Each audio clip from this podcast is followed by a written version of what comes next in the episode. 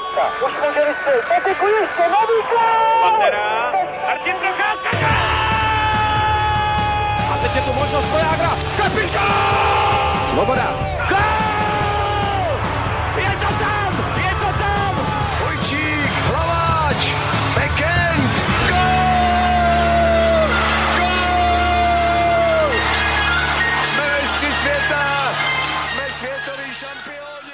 Den. Úvod sezony na domácích stadionech fanoušky rozhodně nenudil. K vidění byly vydatné přestřelky, jeden odvalený trenér i zajímavé přesuny hráčů. Vítejte u nového dílu Hokej Focus podcastu, který se tentokrát zaměří především na Extraligu, ale zhodnotí i sváteční zápas NHL v Praze. Jak se jeví posílená Sparta po prvních zatěžkávacích zkouškách? Proč Pardubice stejně jako v úvodu minulého ročníku tápou a museli odvolat trenéra Lubinu? A jakou show nabídl zápas NHL v O2 aréně? Nejen o těchto tématech budou diskutovat komentátor ČT Sport Ondřej Zamazal, ahoj. Ahoj, dobrý den všem. Dále Ondřej Kuchař z Deníku Sport. Ahoj, dobrý den. A také Petr Musel z webu ČT Sport CZ. Ahoj. Ahoj, dobrý den. Od mikrofonu zdraví Tomáš Řanda.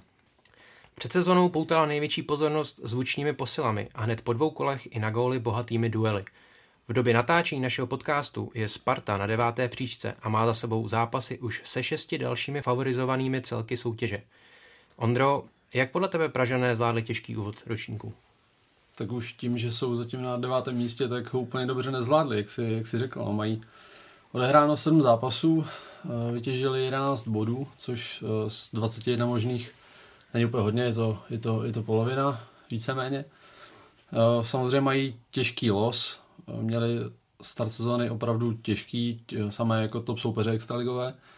Do toho v, díky zápasu NHL v Praze je čeká, je, nebo čekalo celkem šest zápasů v řadě na hřištích soupeřů, což eh, je teda pořádná porce. I sami hráči byli dost jako kyselí vůči tomuhle, že eh, zkrátka vedení klubu nebylo asi schopno jim zajistit prostě lepší ty podmínky pro, pro eh, lepší zvládnutí toho startu do sezony.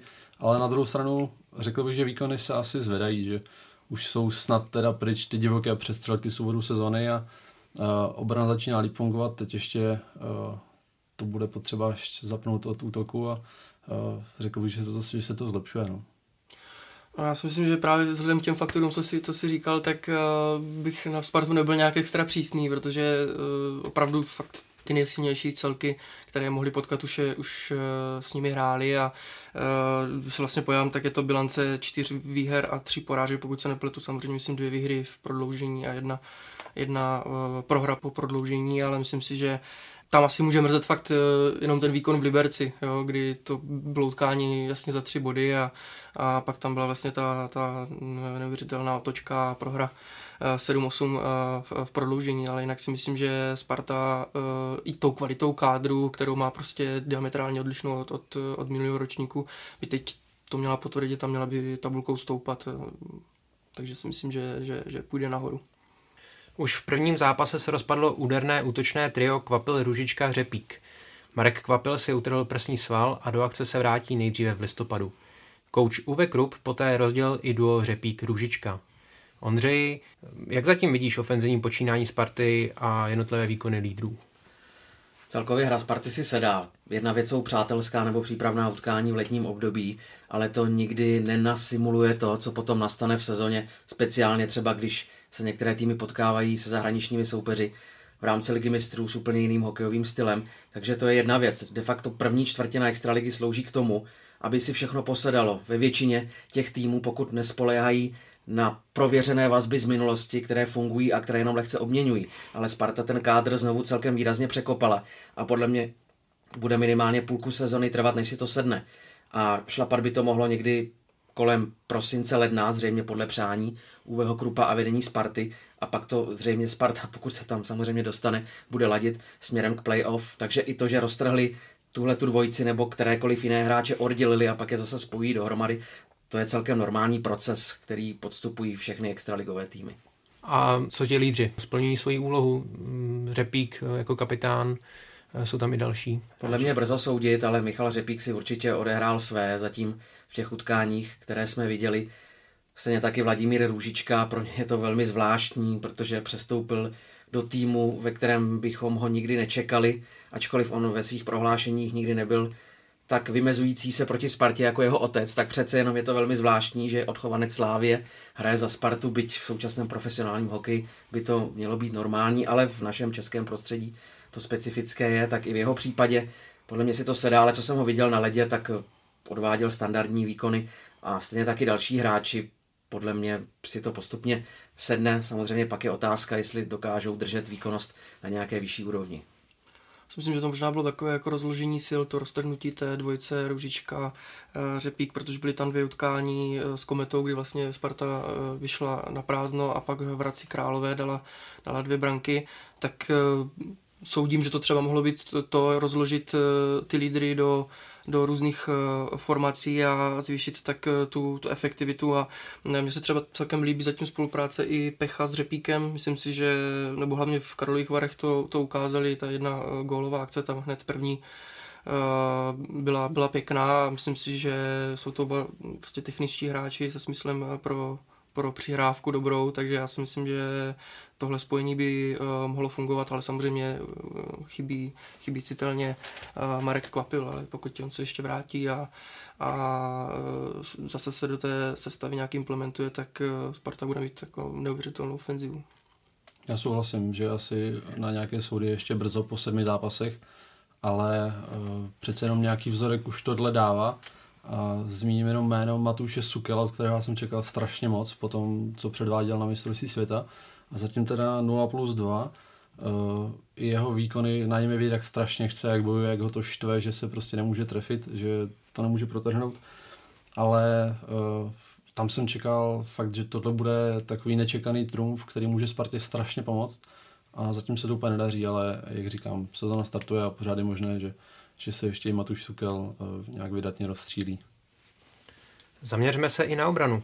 Po přestřelkách s Plzní a Libercem inkasovali Pražané v posledních dvou duelech proti Karlovým Varům a Mladé Boleslavi dohromady jen tři branky. Petře, znamená to, že se Sparta už defenzivě srovnala? Tak podle toho počtu obdržených branek eh, ano. Eh, samozřejmě v Mladé Boleslavi, ještě jsem se na to díval teda zpětně, eh, ty, ty chyby třeba v rozehrávce tam, tam nějaké byly, ale myslím si, že že to jakoby čištění prostoru před Machovským, na co si, eh, nebo na co apeloval Marek Dialoga po utkání eh, v Hradci Králové, že, že vlastně golmanům moc nepomáhají, tak to si myslím, že se eh, celkem zlepšilo. A i přesto, že tam nějaké chyby teď v tom posledním utkání v Mladé Boleslavi byly, tak výraznější podle mě byly na straně Mladé Boleslavy, že Sparta měla třeba tři vyložené šance, že šla, nebo že jela sama sama na golmana Růžičku, a, ale ten převedl skvělý výkon, takže eh, proto to utkání šlo eh, do prodloužení. Takže i když tam třeba ty chyby, tak i když tam ty chyby byly, tak prostě nebyly z toho branky a ne, nebylo, to, nebylo to tak viditelné. Oproti tomu, co, co bylo na začátku sezóny, kdy třeba z Plzní doma mně přišlo, že byli dezorientovaní v tom předbrankovém prostoru, jakoby špatně přebírali hráče, byly tam takové jako fakt triviální chyby, jen zaškobrtnutí vlastně košťálka při, při gólu, myslím, Poura. Eh, takže to, to bylo, bylo to hodně viditelné chyby a ty tam teď eh, podle mě nejsou, ale i tak mě překvapuje, že, že pod uh, vlastně trenérem Krupem a Nedvědem, což jsou jako výborní bývalí obránci, takže to trvalo jako delší dobu, no, než si to sedlo. A pojďme ještě do brankoviště. Diametrálně odlišný start oproti Loňsku zažil i brankář Matěj Machovský, který se střídá s Jakubem Sedláčkem. Ondro, je Machovský díky dvěma posledním výkonům zase tou jistotou v brance, nebo by se Sparta měla pohlížet po někom na trhu? Těžko říct, no. Já myslím, že uh, můžu říct svůj názor, že Sparta by se neměla pohlížet třeba po dalším brankáři, protože za mě je pořád brankářská dvojice Machovský Sedlážek na extraligové poměry velice nadprůměrná. A to, že jim třeba neklapla uh, některá úvodní utkání, tak uh, ty zápasy častokrát nešly úplně jako na jejich vrub, spíš to byly, jak říkal Petr, spíš to byly chyby obrany, špatné přibírání hráčů, čištění prostoru kolem branky, fakt jako obrovské hrubky. Ale eh, druhá věc je ten fakt, eh, to, co Sparta reálně dělá. Já myslím, že už několikrát avizovali, dali najevo, že nikdy nespí, že tohle vedení prostě chce pracovat stále, stále chce ten kádr prostě zkvalitňovat co nejvíc to půjde a myslím si, že, že tak jako se to budou snažit dělat i teď, no, že asi nespí a, a možná otázka, jak moc aktivně potom Golmanovi koukají, uh, jak moc je reálný třeba návrat Michala Neuwirta nebo, nebo někoho jiného. Uh, uvidíme, ale za mě já bych se nebál věřit dvojci Machovský sedláček. Že by to nebylo zase třeba jako z bláta dolů, že protože Michal Neuwirth samozřejmě jako kvalitu, kvalitu má tu už prokázal fenál, ale ty zdravotní problémy, eh, vleklé zdravotní problémy, eh, tak kdo ví, jak by na tom byl, naskočil by do rozjeté sezóny a zase by to bylo třeba něco podobného jako Matěj Machovský, který v minulé sezóně vlastně moc nechytal v zámoří eh, no, před tou minulou sezónou a pak šel do Spartě, zase se musel nějak aklimatizovat, tohle by třeba podobné bylo v případě Neuwirta. Eh, ale zase musím přiznat, že samozřejmě ty, ty chyby v obraně tam byly, ale Machovský se mě eh, v těch eh, prvních zápasech ani nezdal moc jistý, jako ne, nepřidal tam moc jako navíc, vypadávaly mu nějaké, nějaké puky a uh, takže to střídání potom s Jakubem Sedláčkem bylo jako oprávněné, protože tomu týmu jakoby nechytl nějakou vyloženou šanci navíc. Teď si myslím, že už je to o něco lepší a myslím, že i ty poslední dvě výhry, že, že ho trochu uklidní a, a bude to zase na, na té dobré cestě. Poslední novinkou v Krupově kádru je reprezentační centr David Tomášek, který se po více než roce vrátil z finského Jiveskyle do mateřského klubu. Co podle vás může Tomášek týmu přinést? A své atributy, které předváděl při angažmá v Pardubicích, nebo samozřejmě skauti ho znají ze zámoří, vědí, co to je za hráče. A mně stejně připadá, že Sparta spíš ale tím, že vedení je neustále pod tlakem, pod mimořádným tlakem fanoušků. Podle mě i média se víc Spartě věnují. Je to takový pozůstatek minulosti, nebo řekněme trend, který třeba souvisí i s fotbalem, byť Sparta zdaleka není v hokeji tak sledovaný tým nebo nenáviděný, milovaný tým jako ve fotbale, tak se ocitá pod nějakým drobnohledem. A připadá mi, že kolikrát vedení reaguje na základě poptávky části veřejnosti, nebo netvrdím části médií, to už je opravdu přitažené za vlasy, ale ale zkrátka některé ty tahy vůbec nejsou promyšlené dopředu. A to se táhne hrozně dlouhou dobu. A David Tomášek je skvělý hráč, ale když se podívám na soupisku Sparty, kam ho chce umístit? Do čtvrté formace? Borce, který nastupuje za národní tým, který hrál ve finské lize a zatím z neznámých důvodů tam skončil, byť produktivitu vykazoval slušnou. A to jsou podle mě problémy, které takovýhle klub pořád budou stahovat dolů. Tam neexistuje jasná koncepce. Chci ten tým poskládat takhle. Na pozici první, druhá pětka, elitní šest útočníků mám těhle šest hráčů. Pokud mi někdo vypadne, mám tam tyhle ty dva hráče, kteří se tam můžou posunout. Do třetí liny mám tyhle hráče, do čtvrté liny tyhle hráče. Všichni mají jasně danou roli. Má to opravdu nějakou dlouhodobou koncepční strategii, ale tohleto bohapusté skupování hráčů a posilování, nevím, nejsem manažer, jsem v tomhle de facto jenom like, který to pozoruje někde z druhé strany, ale podle mě to nemůže dělat dobrotu. Dlouhodobě. Platí to i o těch brankářích, na co přivádět do Sparty dalšího brankáře, když přesně jak Ondra poznamenal, tam mají špičkovou dvojici. Machovský sedláček, to jsou golmani, kteří chytali v NHL, v KHL a mají svou kvalitu. Hmm. Mně to taky přijde jako zvláštní, ale na druhou stranu chápu to, že že Sparta chce opravdu mít tu kvalitu a chce mít na každý post prostě hromadu dobrých hráčů a zvýšit i tu konkurenci, tlačit, aby sami ty hráči na sebe těmi výkony tlačili a nutili se k tomu ještě se zlepšovat. No. Uvidíme, kam, kam půjde David Tomášek, začal samozřejmě ve čtvrté léně, kde asi nebude hrát dlouhodobě, on to sám říkal, že se takhle s trenéry domluvil, že týden netrénoval, dostal nějakých 13 minut a timeout, myslím, že to půjde nahoru, že ta jeho role se bude zvětšovat. Eh, vlastně v, dneska, dneska skončil Kevin Klíma, odešel na do, do Hradce Králové, takže i tam třeba je nějaké místo, uh, healthy scratch je, je Jirka Černoch. Uvidíme, ta Sparta přišlo mi, že loni uh, byla tam nějaká výsledková mizérie, ale aspoň dostávali šanci ti mladší hráči. Odehrál si svoje ten klíma, v playoff odehrál výborné zápasy Lukáš Rousek. Teď mi zase přijde, jak si říkal Andro, ta, ta cesta taková uh, velice rozdílná proti tomu, tomu Loňsku, že, že zkrátka přišlo nové vedení, já samozřejmě chápu ty kroky, oni potřebují ukázat veřejnosti, fanouškům, že prostě, hele, koukejte, my máme peníze, my to investujeme, my to zvedneme, uděláme všechno pro to, co jsou v našich silách, ale už několikrát v minulosti tady bylo tohle, že jo, to, že nakoupíte hráče velkých men, neznamená automatický úspěch. Je to pravda, samozřejmě Petru Tonovi a Jaroslavu Hlinkovi nezávidím rozhodně jejich pozici a jsou to oba, oba dva bývalí skvělí hráči, kteří tomu hokeji rozumí opravdu hodně, takže tady rozhodně bych nechtěl napadat nějaké jejich kroky. Činí to s nějakým rozmyslem, to je jasné, ale právě tím, jak se střídají manažeři, tak stále de facto nějaký dlouhodobý výhled není a zase teda navážu na Ondru, tak mě tam de facto úplně chybí v současné době zapojování vlastních hráčů. Sparta stahuje takové kvantum mladých hráčů ve věku dorostenců nebo na pomezí deváté třídy dorostu do svých mládežnických kategorií a potom de facto nevkládá do nejvyšší mužské soutěže téměř nikoho. To je podle mě obrovský průšvih a nejenom personální, ale i finanční, protože tím, že zapojete vlastní hráče, tak výrazně šetříte místo, abyste nakupovali drahé posily. Já ještě třeba zmíním některá jména právě, když jsem přes Spartu docela sleduju, viděl jsem většinu zápasů v přípravě, tak tam byli výborní ti mladí kluci. V obraně, co odehrál Martin Jandus, který předtím sezónu stával v Budějovicích, byl tam první back, chodil na přesilovky na oslovení, hrál výborně v přípravě. To samé Vojtěch Zeleňák. Uh, Zeleňák odešel, Jandus teď nehraje, v útoku napadá mě Pšenčka.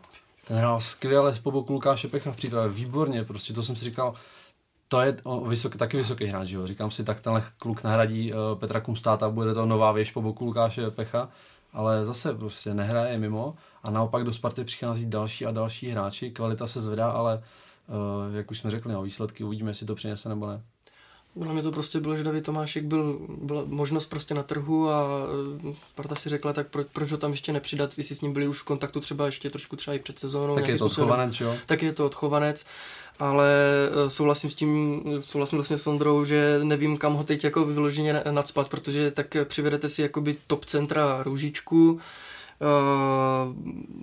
teď možná asi na úkor Sukela, no, že, že Sukel právě, eh, jak si zmiňoval, co se týče těch, těch výkonů, takže by se posunul trochu níž a Tomáš by hrál třeba druhou, třetí, třetí lineu. Jako určitě přinese uh, dobrý pohyb, dobré bruslení, to ve Finsku určitě uh, byl základ a, a proti Mladé Boleslavi už hrál i v oslabení a myslím si, že to taky jako zvládl, takže tam tomu týmu taky pomůže, ale pak je tam ještě Lukáš Pech, tak opravdu na, na pozici centru je velký přetlak. No.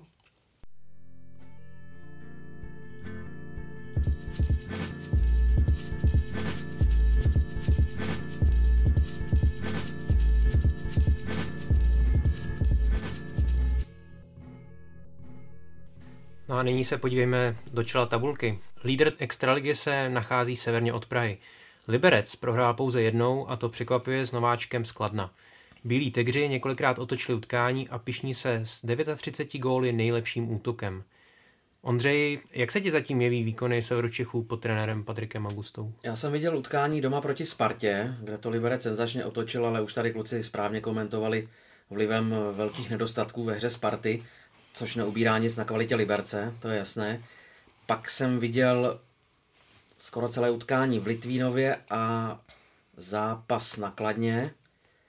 A tam podle mě Liberec dostal facku, kterou Patrik Augusta ve výsledku ocení, místo toho, aby Liberec natahoval šňůru vítězství možná až k nějakým rekordům hned na začátku soutěže, tak Bílí tygři poznali, že to nebudou mít jednoduché ani proti týmům, které se potenciálně budou pohybovat někde v druhé polovině tabulky, jako je Kladno a myslím si, že teď to Liberec nakopne.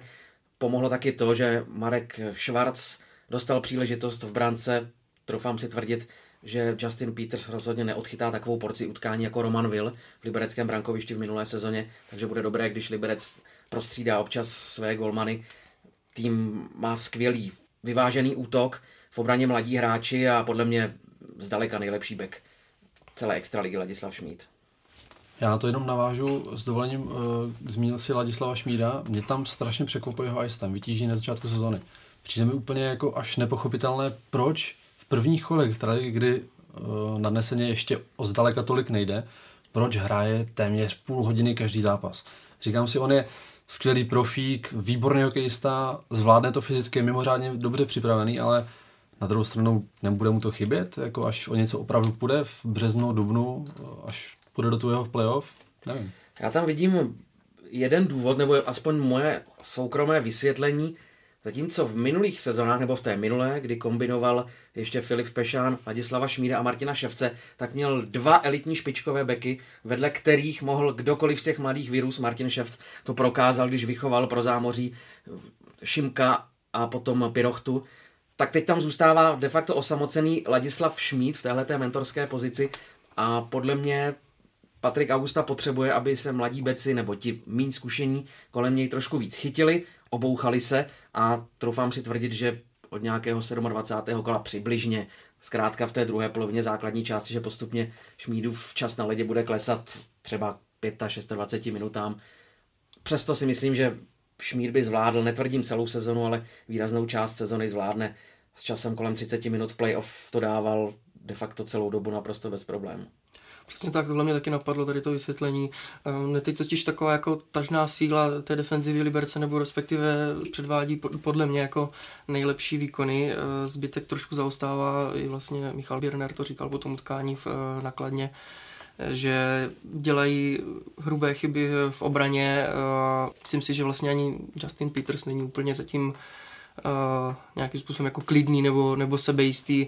Vybavu si třeba gol uh, v domácí utkání se Zlínem, kdy vůbec nevěděl, kde má puk. Uh, samozřejmě už to bylo z rozhodlého stavu, ale uh, tam to potrestal Ondráček. Marka Švarce jsem viděl v přípravě proti Chabarovsku. Myslím si, že to zvládl, samozřejmě byla to příprava, ale zvládl to teď i proti Olomouci a myslím si, že klidně by mohl dostat Justin Peters trošku oddech, mohli by se víc točit, protože zatím mě nepřijde úplně úplně jistý. A ta celá obrana proti Kladnu, Kladno bylo nesmírně aktivní a v tom předbrankovém prostoru bylo, bylo hodně nepříjemné a, a Liberec tam, tam měl nedostatky, takže právě proto asi hraje teď hodně šmít, aby, aby, si, to, aby si to sedlo, ale taky myslím si, že to je, že to je zbytečný, vlastně měl ty vleklé uh, potíže, kde, kvůli kterým vlastně skončil v zámoří.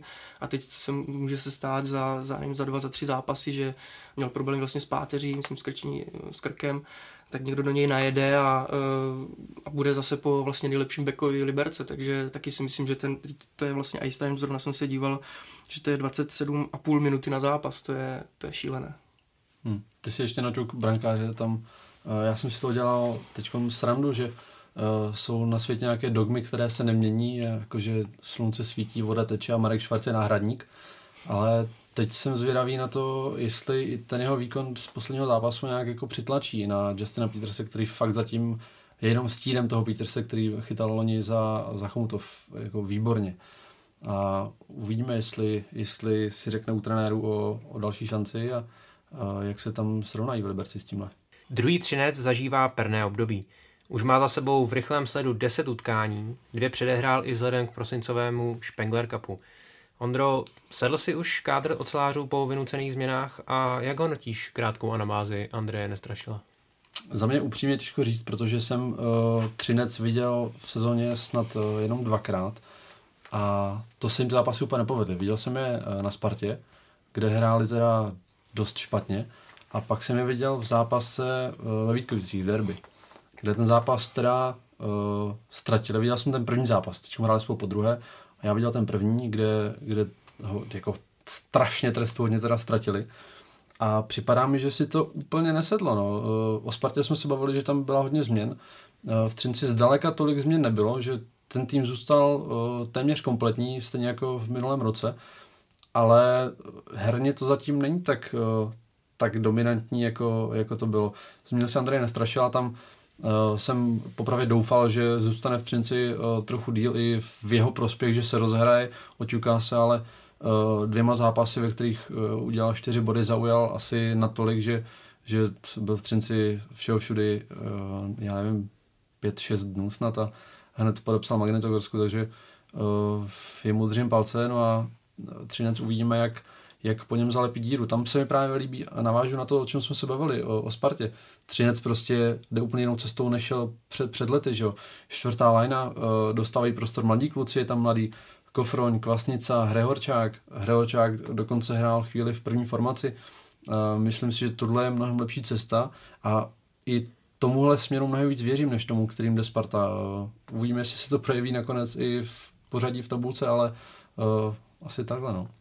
Přitom Třinec má taky zraněné, eh, vlastně Růžička chybí a tu, tu absenci oni zaplácnou, že tak řeknu právě těma mladíkama, což je rozdílný přístup, jak si říkal, oproti Spartě. A možná ty problémy za začátku sezóny, že, že to nebylo tak suverénní od Třince, i zase obrana, taky tam byly nějaká zranění, vlastně uh, Kundrátek je teď ještě stále mimo hru a zase musel zaskakovat uh, Vlado Dravecký v, v obraně, takže ono tohle není vůbec jednoduché, že hned od začátku sezóny máte uh, problémy se zdravím hráčů A teď nevím, jestli minulou, minulou sezónu to možná bylo taky podobný, ne? Tam taky na začátku sezóny uh, nějaká zranění, takže a ještě, ještě tři tolik uh, nedominoval, takže se asi postupně, postupně bude rozjíždět, ale je fakt super, že vlastně ti mladí kluci dokážou tady uh, tyhle zraněné opory takhle nahradit. A Třinec, ano, má o dva zápasy víc, ale je prostě je teď na druhém, na druhém místě tabulky a jako myslím, že skvělá výchozí pozice do těch eh, dalších měsíců. U Třince spíše paradoxní, že de facto za posledních pět let počítá zraněné v opravdu velkých kvantech a už je to záhada, kterou by měla vyřešit nějaká vnitřní analýza. Jsem si jist, že probíhá. Vím, že v Olomouci taky trenéři dumají nad tím, jak je možné, že během sezony se jim zraní tolik hráčů, jestli jsou přetěžovaní. V Olomouci dokonce spekulují nad tím, jestli chlad na zimním stadionu nespůsobuje zranění, protože trénují opravdu ve velkém chladu, na rozdíl od moderních aren. A jsou i možná některé další dva, tři kluby, kde těch zraněných je v řádu třeba 10-12 během sezony, z toho 3, 4, 5 těžkých zranění a to už vám samozřejmě zase vstupuje do skladby kádru i do těch financí, co si budeme povídat. Když máte zraněnou oporu, tak eh, někde se to snaží zalepit tím, že přivedou jiného hráče, kterého musí zaplatit, takže to všechno souvisí se všíma.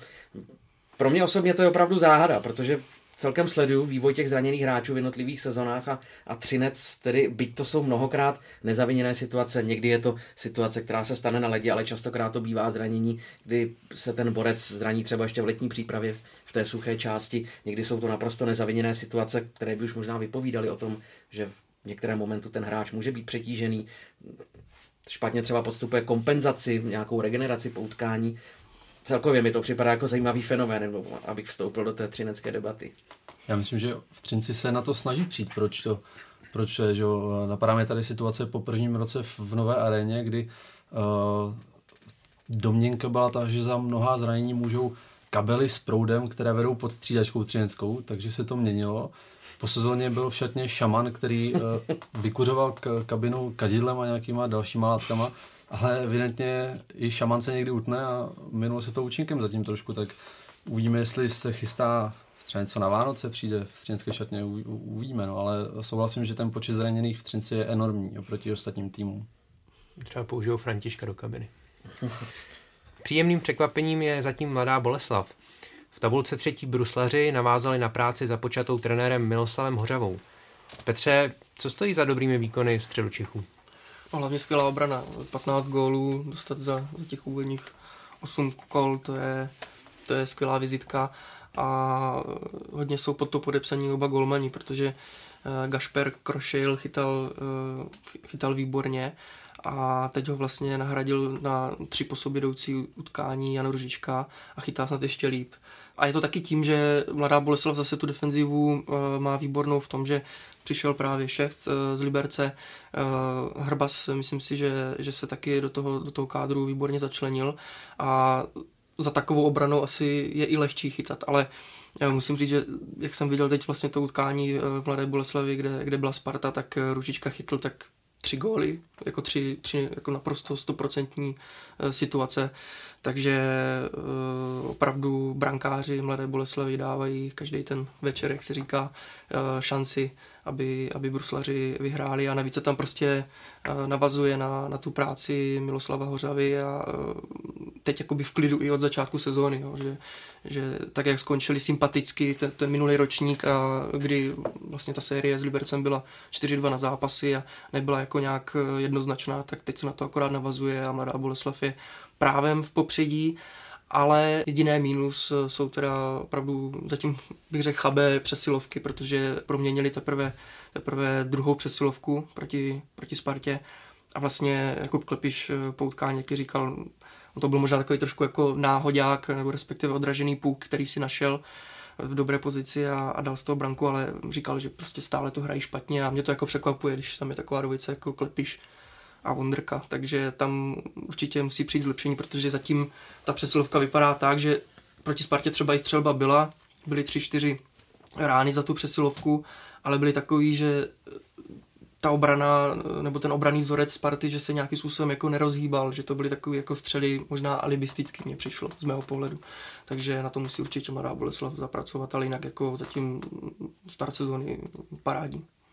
Já myslím, že je to jenom otázka času, kdy se v tomhle Boleslav rozjede, že prostě ty hráče na přesilovky mají výborné, ty už si je jmenoval a jinak souhlasím s tou obranou, ta, ta prostě ta je dominantní, tam ten efekt zase Martina Ševce mi přijde jako tak strašně markantní, že on opravdu, když jde na let, tak mám pocit ty soupeři, že to fakt jako vnímají a že tyjo, on tam prostě ten, zase ten šéf, to bude, to bude těžký se prosadit. Víš, že to bude bolet. Přesně tak. No. A, a jsou tam i další, že jo. Ty jsi jmenoval ještě eh, Marka Hrbase, ale je tam, je tam Martin Pláněk, zmíním i uh, Davida Bernada, který mně se strašně líbí, uh, je takový je tam trošku schovaný v ústraní, ale roste ve výborného bránce. No a brankáři Boleslavy, to je zatím kapitola sama pro sebe, tam opravdu jsou to velice příjemné starosti pro Raděma Rulíka, když on fakt může házet mincí a ať tam pošle toho nebo toho, tak má jistotu, aspoň zatím má teda jistotu, že ten výkon bude perfektní od toho brankáře. V první pětce se drží Plzeň a to hlavně díky Milanu Gulašovi. Zkušený útočník v každém duelu sezóny skóroval, nazbíral 20 bodů a ještě nikdo v historii neměl takový nástup do sezóny. Myslíte si, že je tato závislost na Gulašově produkci udržitelná, nebo na to indiáni postupem času doplatí? Plzeň potřebuje, aby se přidali další střelci. Jan Eberle, který se trápí výrazně v téhle sezóně, třeba na rozdíl od té minulé, kdy dorazil do Plzně před tou uplynulou sezonou. Je to vždycky dvojsečné. Je skvělé sledovat, že máte takového borce, který vám rozhoduje zápasy, přispívá gólem a už jenom gól v dalším utkání ho dělí od vyrovnání extraligového rekordu 9 zápasů v řadě s brankou. Rekord, který spolu drží Viktor Ujčík a Martin Růžička, ten třinecký. Tomáš Mertl, skvělý nákup, místo Jana Kováře. Typologicky jiný centr než Jan Kovář, ale evidentně Gulašovi to nevadí a vyhoví si dobře s oběma, jak s Kovářem v minulé, tak s Mertlem v té předcházející a současné sezóně. Ale jak si správně podotknul, může to být nebezpečné, protože jakmile se Milan Gulaš zadrhne a je jisté, že v moderním hokeji v současném rozložení sil v extralize to logicky nastane. Nastane hluché období, kdy přestane bodovat. Třeba jenom na jeden, na dva zápasy, pak se zase rozeběhne, nebo bude přidávat po gólu, po asistenci, ale už to nebude příspěvek, kdy on sám rozhodne zápas a v takovou chvíli Plzeň potřebuje, aby zabrali i další. Mně se celkem dobře jevil Luboš Rob, co jsem viděl, zápasy v začátku sezony, ale přece jenom je to jeho první extraligový ročník v základní sestavě. Potřebuje si taky osahat tuhle tu soutěž. A už jsem mluvil o Eberlem, Lajna s Kodítkem a Strakou, která zářila v minulém ročníku, aby se měla přidat. Vojtěch Němec si podle mě standard odehraje, když kolem něj trenéři zase rozestaví šikovné hráče, tak by to mělo fungovat. O Plzeň obavy nemám, že by se nějak propadla tabulkou, i kdyby Gulaš ztratil na tomhle svém tempu. Možná Miroslav Jindrák mě ještě napadá, taky čekal jsem po těch, tuším, že to je sezóna před dvěma lety, kdy byl výborný a teď je trochu na ústupu, ale asi nemyslím si, že by Plzeň na to vyloženě dojala, na to, že má jenom, jenom gulaš v uvozovkách, protože on i tím, jak si říkal Andro, to, to ukazuje obrovskou genialitu, to, že uh, si sedl s Kovářem, který je typologicky úplně jiný hráč než, než Tomáš Mertl. Gulaš šel do jiné role, v, s Kovářem byl on tím střelcem, tady v téhle dvojici on naopak tím režisérem, tím, kdo vymýšlí ty akce a uh, často chystá uh, super příležitosti pro, pro Tomáše Mertla, ale mě, sám jsem strašně zvědavý, kde se až zastaví zase Milan Gulaš. Jestli musím zmínit třeba že jo, výkon Martina Růžičky ze sezóny 12-13, jeho 83 bodů, Zatím, když jsme to počítali uh, ve sportu, tak on má sezonu rozjetou na 130 bodů. Jako, samozřejmě je to neudržitelné, ta, tahle meta, ale ten, ten výkon 83 bodů, já myslím, že samozřejmě je hrozně brzo na nějaké soudy, ale myslím, že může být reálně v ohrožení letos. Pokud Milan zůstane zdravý a vydrží mu forma, já mu to přeju. Nebo mě baví, když jsou rekordy překonávány, asi každého z nás, takže si přejme, aby to Milanovi vydrželo. Při vší úctě k Martinu Růžičkovi a jeho fantastickému výkonu. A možná fanoušci v Plzně nebo lidi z Plzně to nebudou slyšet rádi, ale podle mě Milan Gulaš jako ještě teď v tomhle věku nemá co dělat v extralize. Já si myslím, že prostě by na zahraničí ještě jako s přehledem měl a myslím si, že v nějakém uh, klubu třeba z KHL, kde to taky samozřejmě techničtější hokej, tak eh, myslím si, že, že na to prostě ještě uh, pořád má. Umí dát z první skvělou střelu, skvělá nahrávka, z breaku, že je i rychlý, dokáže se i obrnit nějakým atakům, on je taky takový impulzivní hráč, takže když do něj někdo zajede, tak on zajede do druhého hned, hned za, za minutu. Takže vlastně Plzeň dala 30 branek a Gulaš má vlastně 20 bodů, takže to, ta dominance je jako neuvěřitelná a Uh, Mertl vedle něj vždycky ještě roste v lepšího hráče, ale jak už tady teda bylo zmíněno, měli by se přidat i další. Já souhlasím, že Guloš převyšuje úroveň extraligy, ale to, že zůstal v Plzni, kde to nebylo zdaleka jasné, že tam zůstane, tak to jenom ukazuje dobrou práci Martina Straky s Tomášem Lasákem, kdy uh, asi si spolu sedli. Myslím, že i Milan Gulaš nebyl si jistý, jestli zůstat nebo ne, jako po tom, co věděl, že odchází Honza Kovář. Uh, dal dostal nějaké záruky, věřím, že určitě nešlo jenom peníze, že on trval na kvalitních spoluhráčích, na tom, že si to zase bude mít lidově řečeno s kým dát. A vedení odvedlo dobrou práci a to, že udrželi Gulaše, já jsem v to popravdě nevěřil, že se jim to povede ale dokázali to a teď uh, Milan jim to vrací nejlepšími možnými výkony na ledě. Škoda jenom, že to nedokáže potom prodat víc třeba na mistrovství světa nebo respektive v tom závěru sezóny. Já teď teda nemám přesně v hlavě ten ice time, ale taky podle mě tráví hodně času na ledě a, a navíc do toho ještě Liga mistrů, takže ono ty zdravotní problémy třeba nemá ze začátku sezóny, ale pak většinou doženou uh, na, to, na tom konci té sezóny. Já si myslím, že i pro reprezentaci by bylo hodně, hodně přínosný.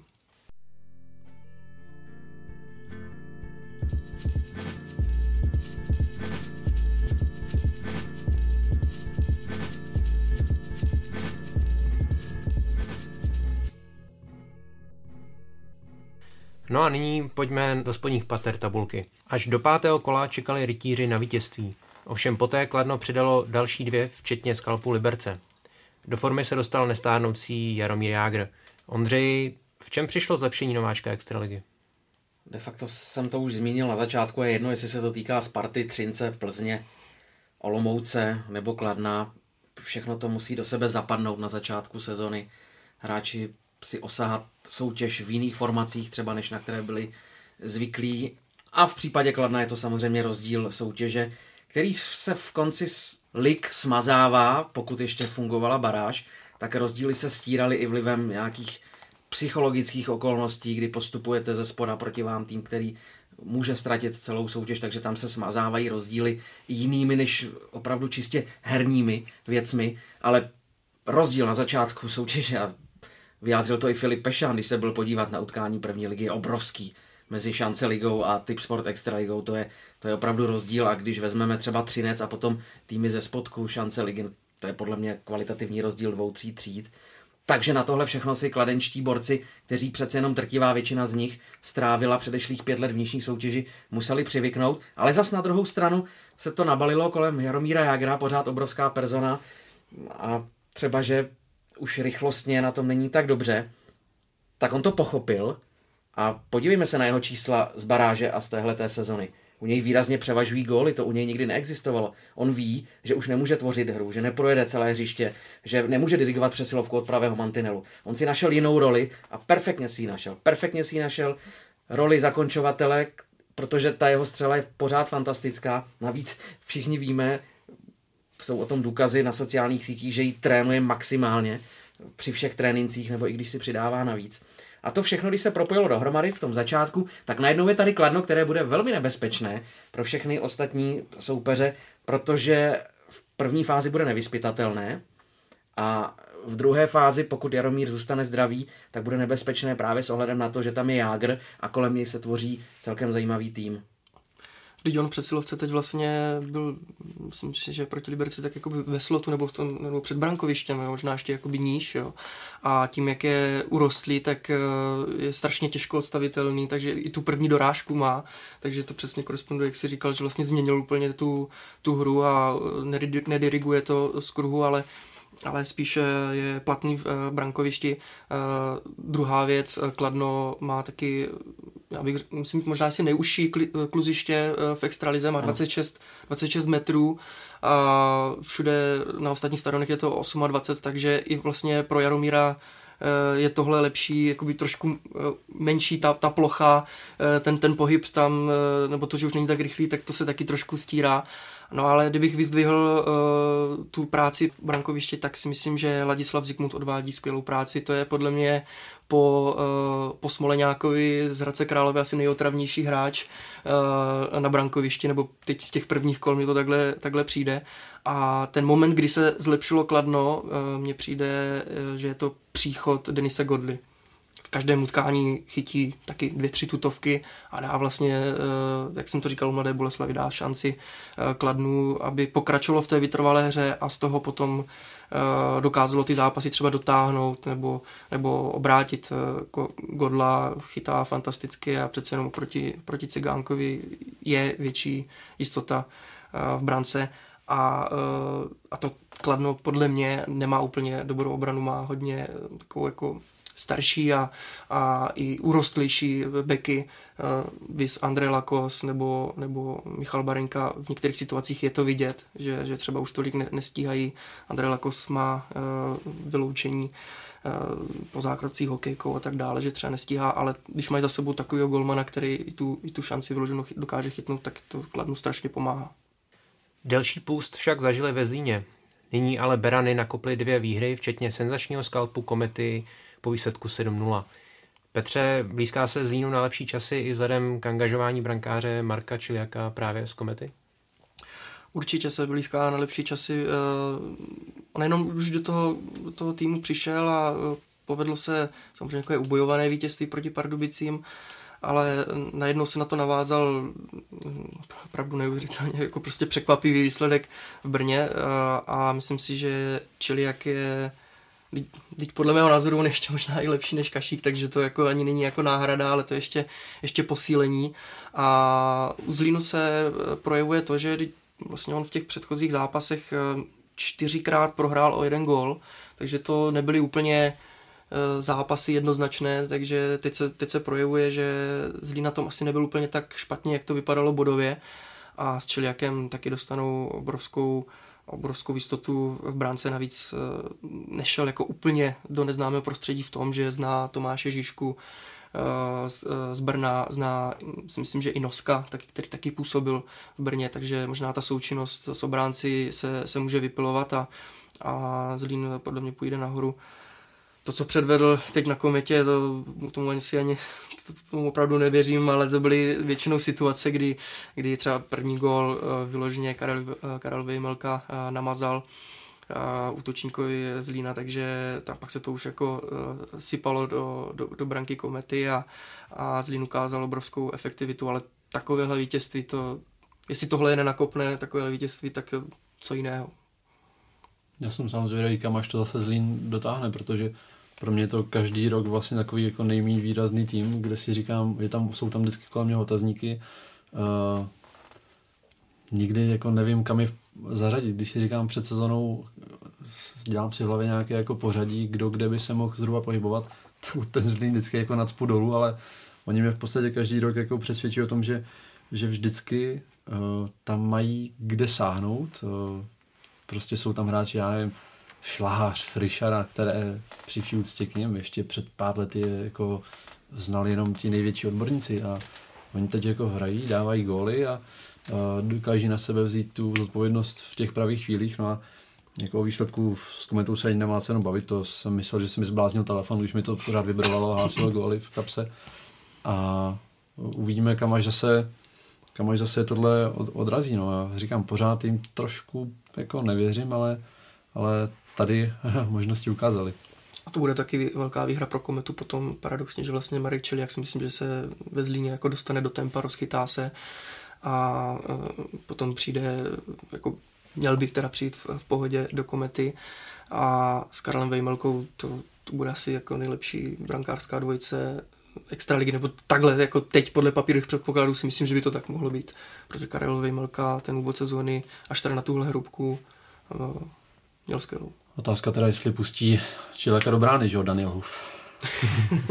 po posledním čistém kontu. Litvínov sice před sezonou s novým šéfem střídačky Jiřím Šlégrem doufal ve zlepšení a posun z poslední čtyřky tabulky, jenže ročník nezačal ideálně a zaujímá až 13. příčku. Verva posílá v obraně, ale zdá se, že i přes ten poslední eh, divoký zápas s Radcem Králové zatím trošku drhne ofenzíva i přeslovky. Souhlasíš, Ondřej? Tak Litvínov čekal jako poslední tým na první využitou přesilovku v téhle sezóně, což je od mužstva, které se vždycky vyznačovalo kreativní hrou a když už teda nestřílelo góly, jako v předešlých ročnících, tak pořád disponovalo ve svém kádru borci, kteří jsou výteční v přesilovkách a počítáme jich tam minimálně 5-6 borci, kteří by v jiných týmech zřejmě patřili do těch přesilovkových formací. Vidím to tak, že Litvínov tápe vůbec v tom, jak uchopit svůj současný a nějaký budoucí vývoj. Jestli vsadit na Jiřího Šlégera v jeho mnoha rolích na střídačce, podle mě to je pořád spíš taková zástupná varianta. Litvinov by potřeboval buď sehnat renomovaného trenéra, nebo trenéra, který tam dostane důvěru, získá si důvěru hráčů, to je v Litvinově dost důležitá věc a neznamená to to stejné, a nebo si vychovat svého vlastního trenéra, nebo vsadit na vlastního, protože v utkání stále navštěvuje třeba Robert Reichl. Je otázka, kdyby to převzal on, jestli by to vypadalo jinak než při vedení Jiřího Šlégra. A o toho se to podle mě všechno odráží, protože o Litvínovu se ví, že to je spíš domácký klub se skvělou atmosférou mezi hráči, ale jakmile je narušena třeba atmosféra mezi některými hráči, což už se taky v minulosti stalo, anebo vztah mezi trenérem a hráči, což je případ minulé sezony, Milan Razím versus zkušené jádro Litvínova, tak v tu chvíli se to hrozivě odráží na výsledcích. A Litvínov to loni zachránil celkem v pohodě, ale letos, pokud by měl pokračovat v těchto matných výkonech a zatím se přiznám, že tam nevidím úplně optimistický výhled s tím, co jsem zatím viděl, a viděl jsem tři nebo čtyři litvínovská utkání, tak bude mít velké problémy a víme všichni, že baráž je zrušená a to potom může způsobit velkou paniku v klubech, které se pohybují na této pozici. Samozřejmě jsou to jenom keci v kleci, může se to vyvíjet tak, že Litvínov najednou teď přidá pět výher a vystřelí ho to někam do klidných pater tabulky a bude třeba bojovat o šesté místo, ale zatím z toho mám dost rozporuplný pocit a i v vítězství nad Hradcem Králové bylo dost ubojované a v mnohých ohledech i vlivem, řekněme, slabšího výkonu Mountfieldu. No, možná jenom přidám ještě jedno jméno, eh, Jan Mišák. Já jsem teda tolik utkání Litvinova neviděl v, v sezóně určitě, jak ty Ondřej, ale eh, takže nevím, jestli ty výkony třeba nejsou úplně ideální, anebo jestli je to pod vlivem těch špatných výsledků, ale eh, zase jsem se podíval teda na Ice Time a má něco kolem 12 minut a to mně přijde možná i málo. Rád bych ho viděl někde výš. Když jsme se bavili na Hlinka Grecky Cupu v Břeclavi, tak říkal, a já tady zůstávám, protože věřím Jirkovi Šlégrovi, který je v podstatě, řekněme, jak kdyby jeho druhý otec, jak to tak nějak eh, takhle zmínil. A eh, čekal bych, že bude hrát eh, výš v té hierarchii útoku. Teď naposledy hrál ve čtvrtém útoku a Samozřejmě vím, že Litvinov potřebuje sbírat body, ale já si myslím, že Honza Mišák má na to, že v těch prvních dvou formacích by klidně jako mohl působit a myslím si, že by tím Litvínov jako nějakým způsobem nestrácel, takže možná jenom když vypíchnu tady tohle jedno jméno vlastně našeho uh, talenta, jednoho z hlavních uh, talentů pro draft, tak uh, jako přál bych si, aby vyhrál trošku výš. On začal na pozici druhého centra, ale tím, jak Litvínov potom ztrácel zápasy, tak se propadl sestavou a byť naposledy ho trenéři zařadili do čtvrtého útoku, tak aspoň patřil do druhé přesilovkové formace, jinak čtvrtý útok vykázal pět nebo šest minut, vedený Jurajem Mikůšem, bývalý slovenský reprezentant, který se propadl taky úplně litvínovskou sestavou ze záhadných důvodů, respektive z důvodů, řekl bych, trošku jiné váhy, která u něj vznikla během léta, tak zatím neodvádí takové výkony, jako třeba v sezóně, kdy on jako hlavní činitel pomohl tenkrát zachránit Litvínov v baráži, protože to byl, to byl de facto jeho nejlepší hráč, tak v současné době je to jenom stín Juraje Mikuše z téhle doby. A to jsou samozřejmě věci, které se sčítají a jakmile se mužstvu nedaří, tak to odnášejí ti mladí hráči a ono to potom souvisí dohromady ti mladí hráči zároveň takovéhle mužstvo, které v krizi nevytrhnou. V drtivé většině případů to opravdu musí být mimořádný talent, že v 16 nebo v 17 letech na sebe vezme odpovědnost a rozhodne třeba zápas, který je těsný.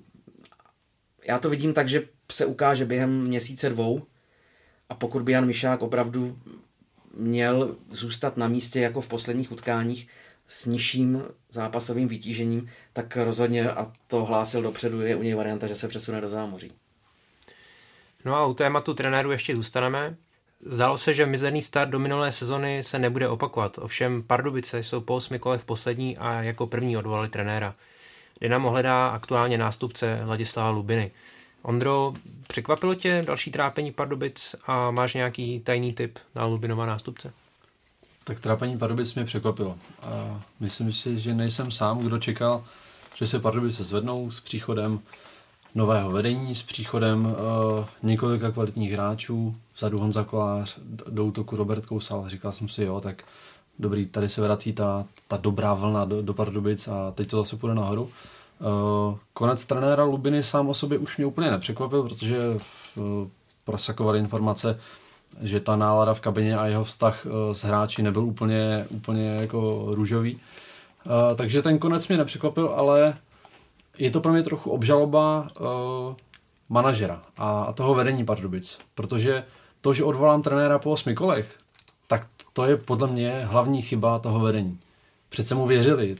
Proč tam teda zůstával ten, ten Lubina uh, v téhle funkci pro novou sezónu?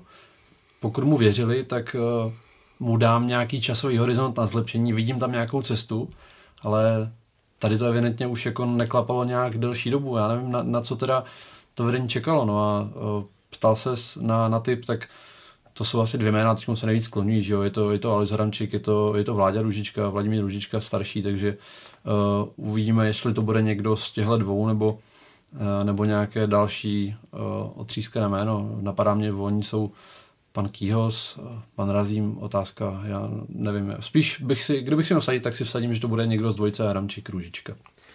Já se přiznám, že jsem uvažoval úplně stejně jako Ondra během letní přípravy, nebo během té doby, kdy se tvořil pardubický tým. Ale potom, když jsem se nad tím zamyslel, tak eh, mně připadá, že kolikrát s novým vedením, ačkoliv trenér nebyl nový, ale řekněme instalovaný během minulé sezony a s novými hráči, v každém klubu vzniknou velká očekávání.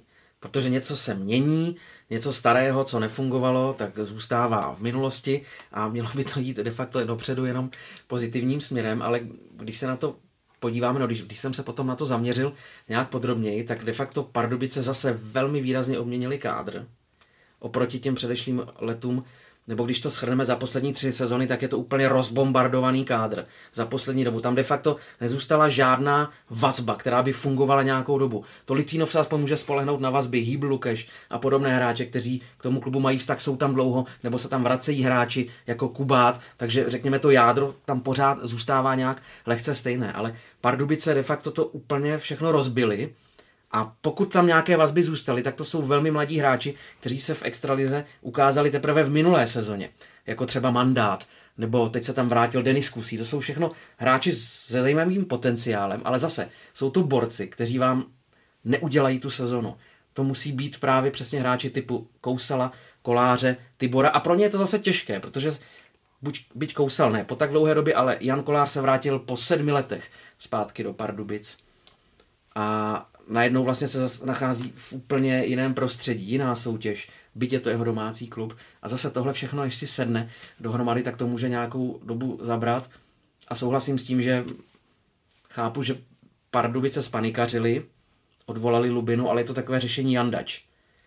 Nechali ho připravit kompletně celou letní přípravu, vytvořit si kádr a potom po osmi kolech, kdy to ještě není úplný průšvih, ale nacházejí se na chvostu, tak ho prostě vymetou pryč Zřejmě, protože tam nefungovala kabina, chápu to, rozumím tomu a rozhodně to nechci rozporovat, ale možná by někdy to chtělo trošku víc trpělivosti od vedoucích představitelů klubů.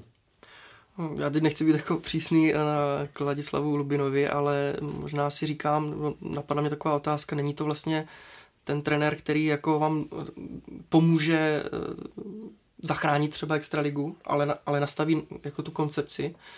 Eh, že si myslím, že možná koncepčnější trenér je někdo jiný než on. On používá takovou tu metodu cukr a bič. Myslím si, že to už to dokáže namotivovat. Eh, v závěru té minulé sezóny to bylo přesně to, co Pardubice potřebovali. Ale pak si říkám, jestli vlastně, protože nikdy nevydržel úplně delší dobu. Tak jestli to není takový trenér, napadá mě v fotbale František Straka, takový jako trenér motivátor, ale jestli ta koncepce eh, taky tam to trošku jako nepokulhává a na druhou stranu jako na jeho, na jeho obranu tak, jak Pardubice komunikovali v tom smyslu, že mu dali to ultimátum, že musí z víkendu udělat, já nevím, pět nebo šest bodů, tohle vyhlásili veřejně, tak měli aspoň minimálně z části takhle komunikovat ohledně e, případu Tomáše Rolinka, k čemu se asi jako dostaneme. Takže tohle, tohle e, takhle vyjádřili a myslím si, že e, na ty hráče, ať už by chtěli, aby Lubina zůstal, nebo, nebo ho chtěli jakoby, řeknu, odvolat, tak tak jako tak jim to muselo svázat ruce. Když se prostě do médií řekne, hele, vy musíte ve Zlíně vyhrát a musíte vyhrát doma, takže to té atmosféře prostě podle mě nepřidalo. Ono se to podle mě teď moc ani jako neříká do novin. Myslím si, že, že se to řekne třeba v kabině, že přijde generální manažér a řekne, uh, hele, potřebujeme udělat tolik a tolik bodů, ale v, v médiích jsem dlouho už takovéhle vyjádření jako neslyšel a podle mě to Pardubicím nebo některým hráčům svázalo, svázalo ruky a vůči Lubinovi to jako asi úplně podle mě fér nebylo. Já se vrátím k předchozímu vyjádření, že de facto každý klub by měl mít nastavenou jasnou koncepci.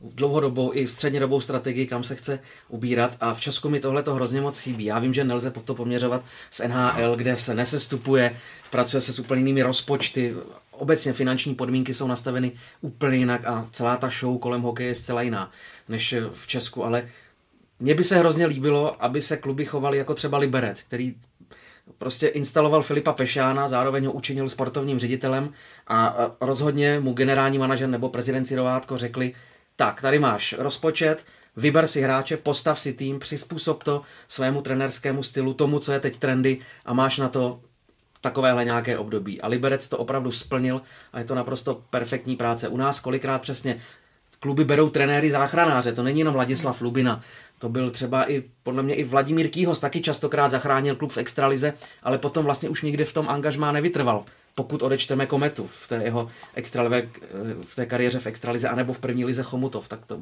to byl případ, kdy tam Kýhos opravdu vydržel dlouhá léta.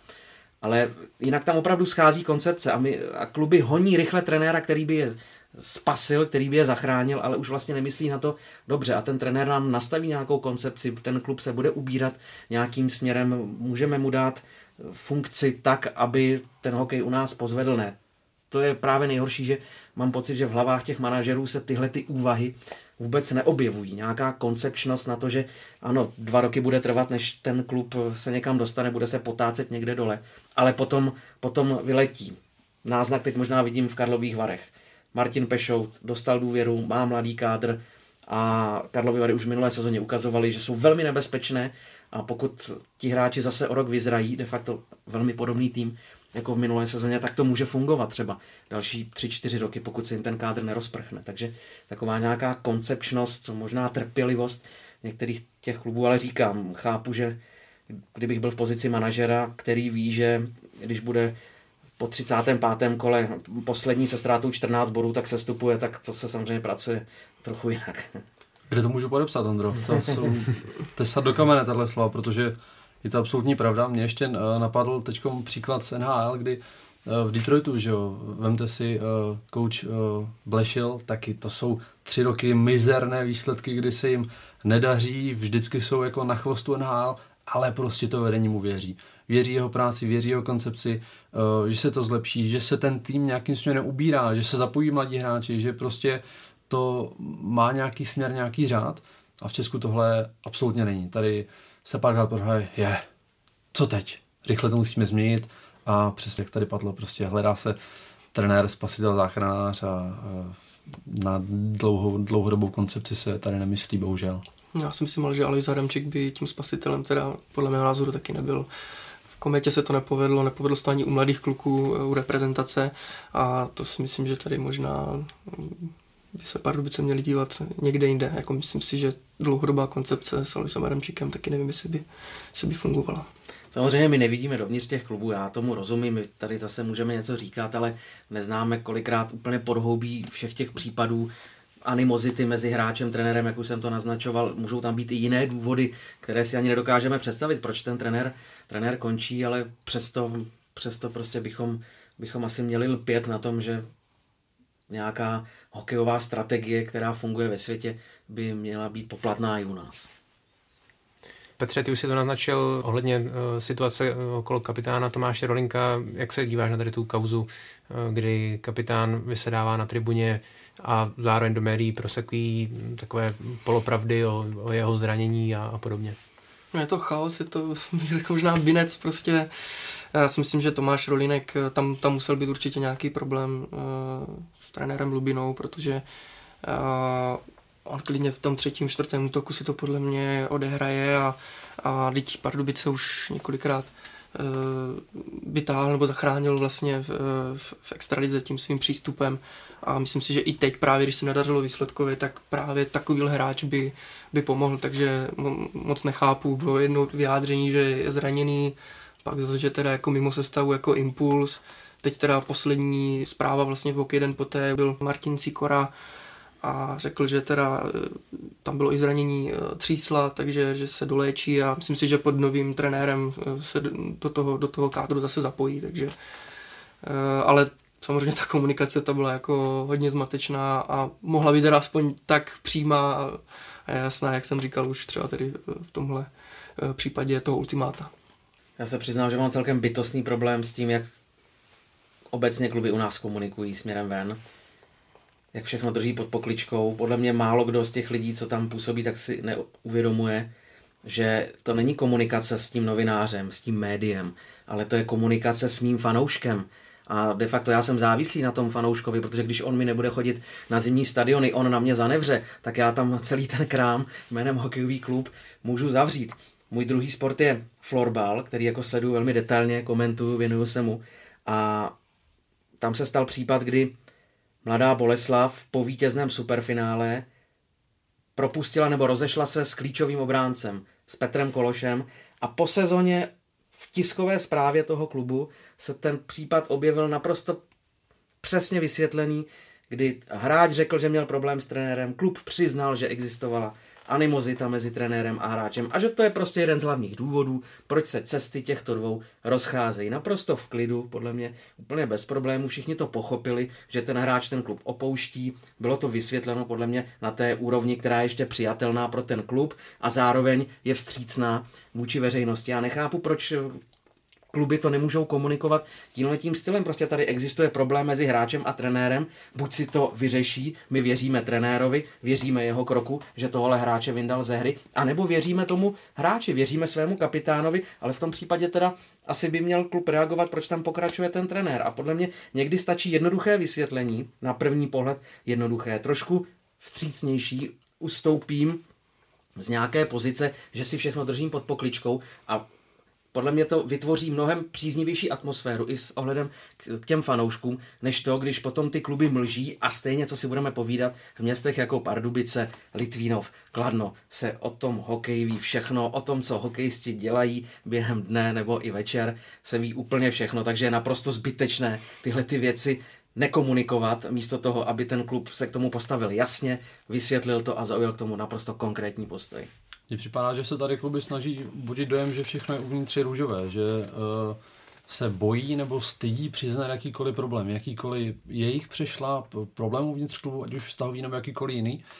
Uh, mě teď napadl třeba Ken Barker, že jo, který přišel do Třince. Uh, klub to komunikoval tak, že skončil v Třinci asi po třech dnech uh, kvůli závažným rodinným problémům.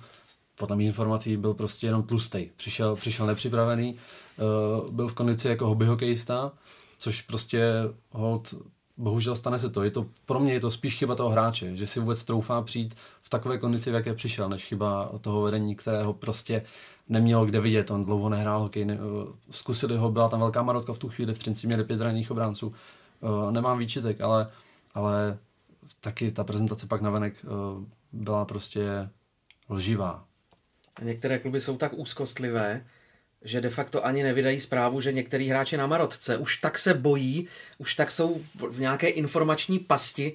Přitom v NHL v základní části většinou se typ zranění prozrazuje, když hráč na operaci s kolenem, s ramenem, má něco zlomeného, tak se to komunikuje v playoff, chápu, každý chce uzavřít svou kabinu, neoslabit se s ohledem na to, že soupeř může útočit na slabiny mého hráče, tomu celkem rozumím, ale u nás de facto některé kluby vůbec nezveřejňují ani tyhle ty informace. A to pak jenom budí úplně zbytečné spekulace těch fanoušků, sami to známe, občas zabrousíme někam na fórum některého klubu nebo na sociální sítě a skutečně mně to přijde ve finále vlastně hrozně neprofesionální.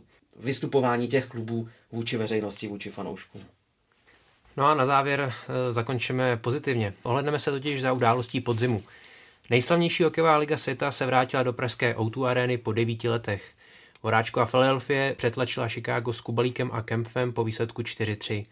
Ondro, jak se ukázala Praha jako pořadatel a co říkáš kvalitě utkání? Myslím si, že Praha se osvědčila. Eh, vyplývá to i z vyjádření eh, všech čelných představitelů NHL o tom, že NHL se v Praze cítila jako doma a v brzké době by se zase do Prahy mohla vrátit. Eh, už jsem četl nějaké spekulace o tom, že by to mohlo být třeba už příští rok s Davidem Pastrňákem a jeho Bostonem, ale to bych nepředbíhal spíš. Pamatuju si zápas před devíti lety, kdy jsem byl teda trošku smutný z toho, jak to vypadalo. Ten zápas nebyl úplně skvělý, na tribunách to zrovna nežilo, spíš to bylo takové, přišli, přišli lidi, tak se ukažte, chlapic, co umíte. A teď to bylo skvělý. Jsem, šel jsem tam, přiznám se, trochu skeptický a odcházel jsem nadšený naprosto z toho zápasu, eh, kdy jednak mohli za to i výkony obou týmů, které prostě splnili uh, nějaké přísné kritéria NHL, ale hlavně to, jak to žilo na tribunách. Podle mého bylo velké procento fanoušků přijelo z ciziny.